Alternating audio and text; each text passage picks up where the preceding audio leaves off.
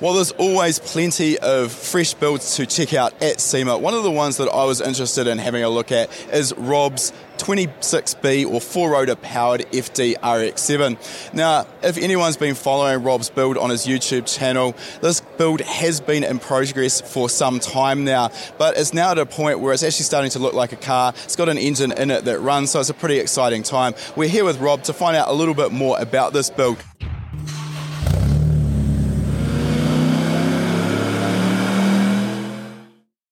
Welcome to High Performance Academy's Tuned In Field Report podcast series. In these special midweek episodes, we look back through our archives to find the best conversations we've had through years worth of attending the best automotive events across the globe. We've pulled the audio from these tech filled interviews with some of the industry's most well known figures for you to enjoy as a quick hit of insider knowledge. So, Rob, five years in the build so far? Five years since my original dream was conceptualized. Okay, so when you take a completely stock standard FD RX7 road car and uh, the path to get it to what we see behind us, which is essentially now basically full tube frame, four wheel drive, four rotor, turbocharged.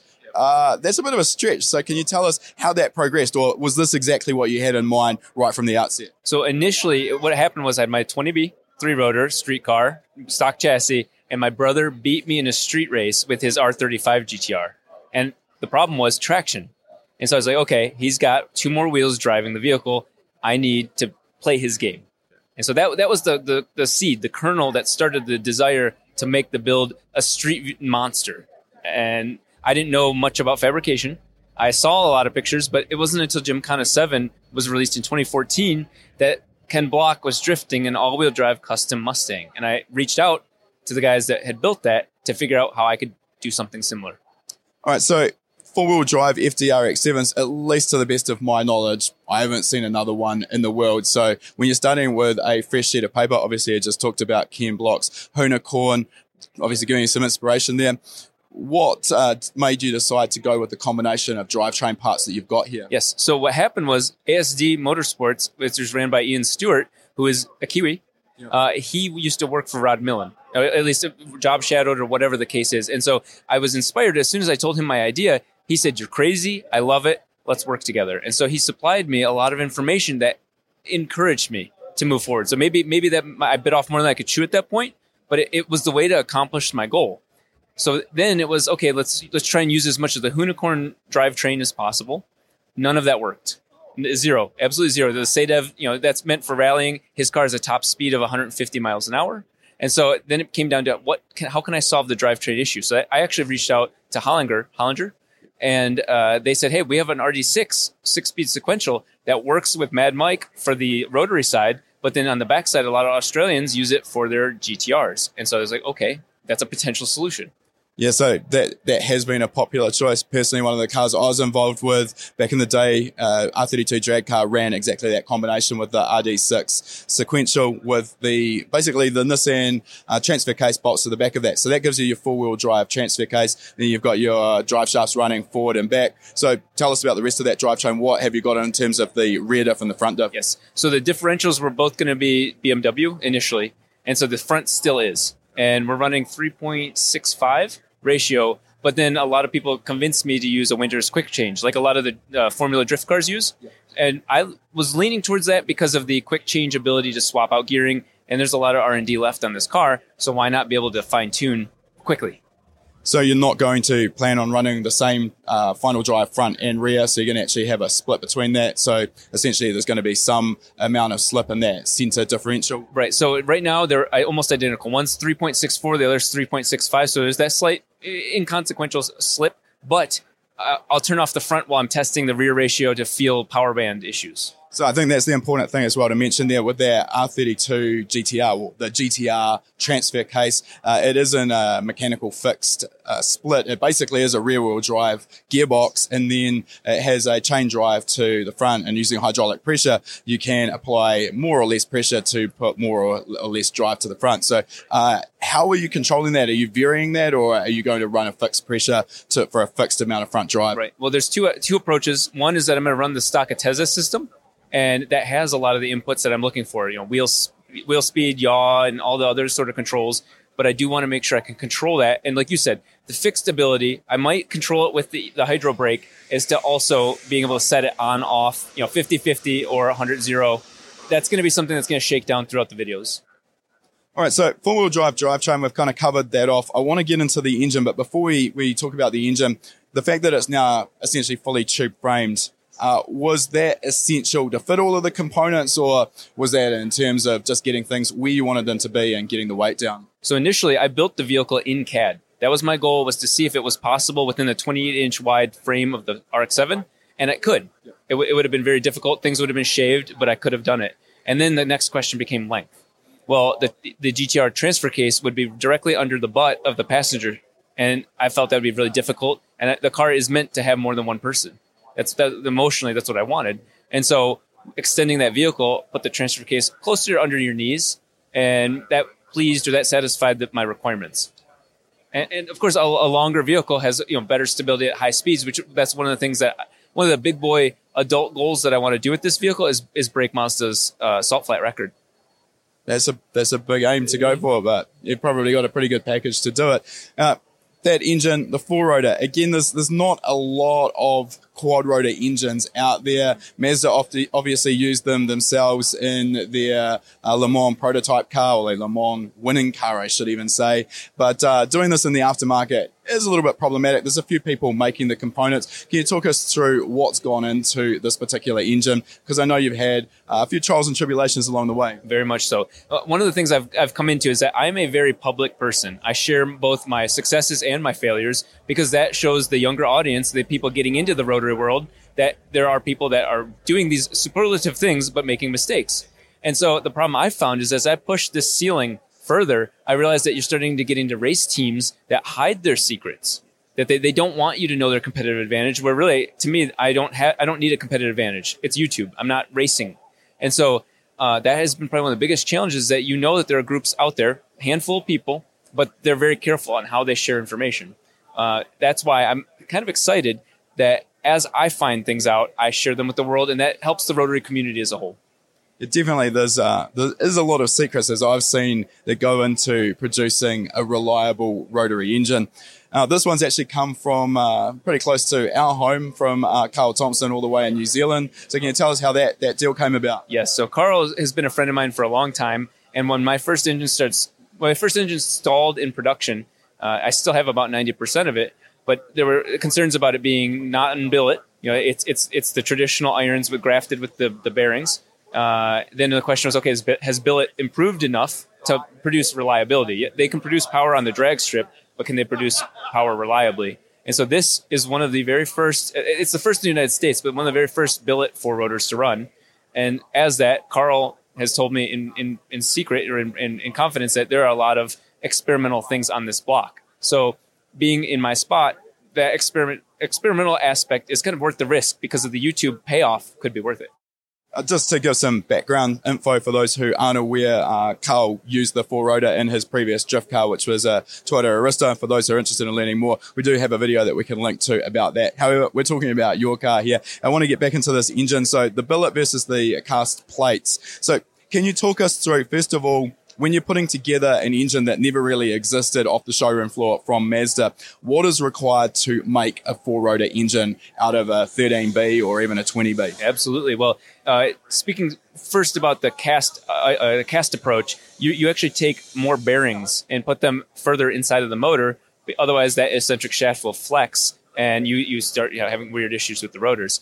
This, or at least the con- current solution, is to put bearings on this, well, second and third, or second and fourth irons so that way you, you constrain it a little bit more. There still is not, in the vast majority of four rotors, a, a bearing in the very center iron.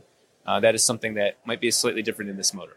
All right, so you've talked about the, the modifications there necessary. Obviously, it's a custom uh, billet eccentric shaft as well to go along with that. But uh, then the limitations of those cast plates. So where do we see the reliability problems? What actually fails and why do they fail? Yes. So what happens is because now you're putting bearings inside of these cast plates that weren't supposed to be load bearing like that, they will shatter and shear because of that new piece grafted into them. As for billet, I don't know the answer to what fails first. I don't know what the weakest link is, and that's kind of what we'll find out together. Yeah, it'll be interesting to see. I mean, billet, obviously, in the piston engine uh, world, has become the go to for a lot of the import guys making big power. Uh, I can't personally see any reason why it's not going to work for a rotary, and we have seen some pretty impressive results from some of the rotary engines already running billet in drag applications. Now, in terms of power levels, what are you expecting out of this when it is all fully dialed in and you're giving it as much boost as you can? Absolutely. So the issue for me has been YouTube pays to be extreme.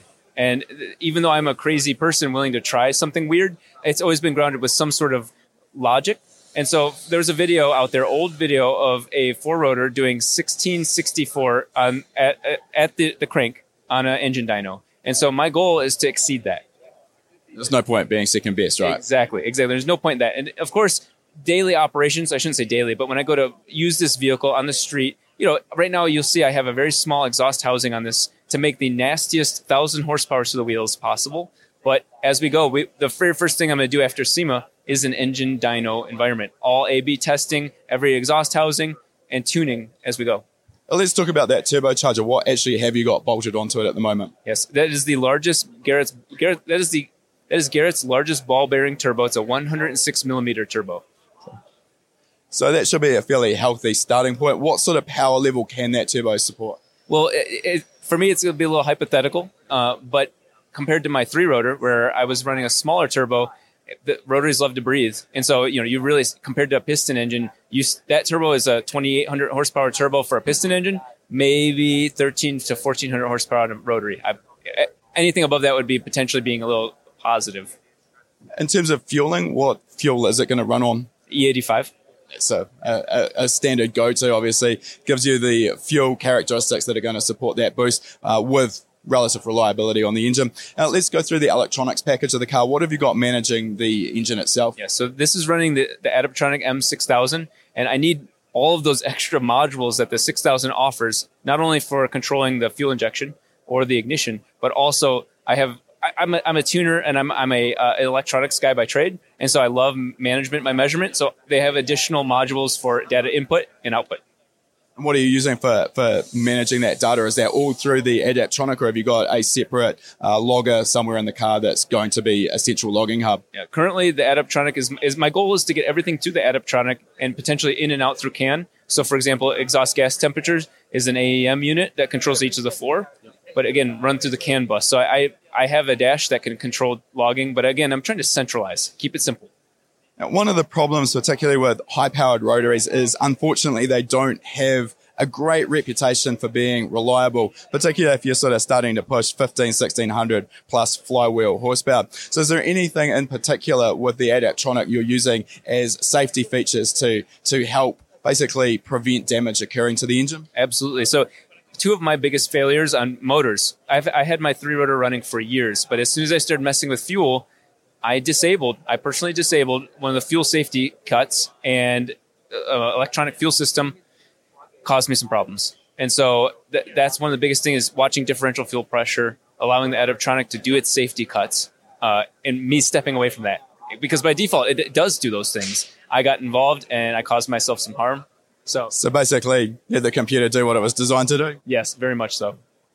Now, in terms of the rest of the fuel system there, can you tell me what you're running in the way of injectors and fuel pump, etc., to yeah. keep the engine fueled? Yeah. So what I started with is a dual brushless fuel pump system with low and high staging. So I can go, you know, kind of a binary situation, both off, one on low, two on low, one on high low, and then both on high. And that's that's a, a Holley system. It's I think it's a TI automotive pump and capable of a lot of like, about almost six gallons per minute flow. So when you say that with the, these brushless pumps, you've got a speed controller. So uh, depending on the controller you're using, you can have basically infinite control of, of the pump output. You've got high and low. So is that just two fixed levels of, of fuel flow output from those pumps? That is correct. Yeah.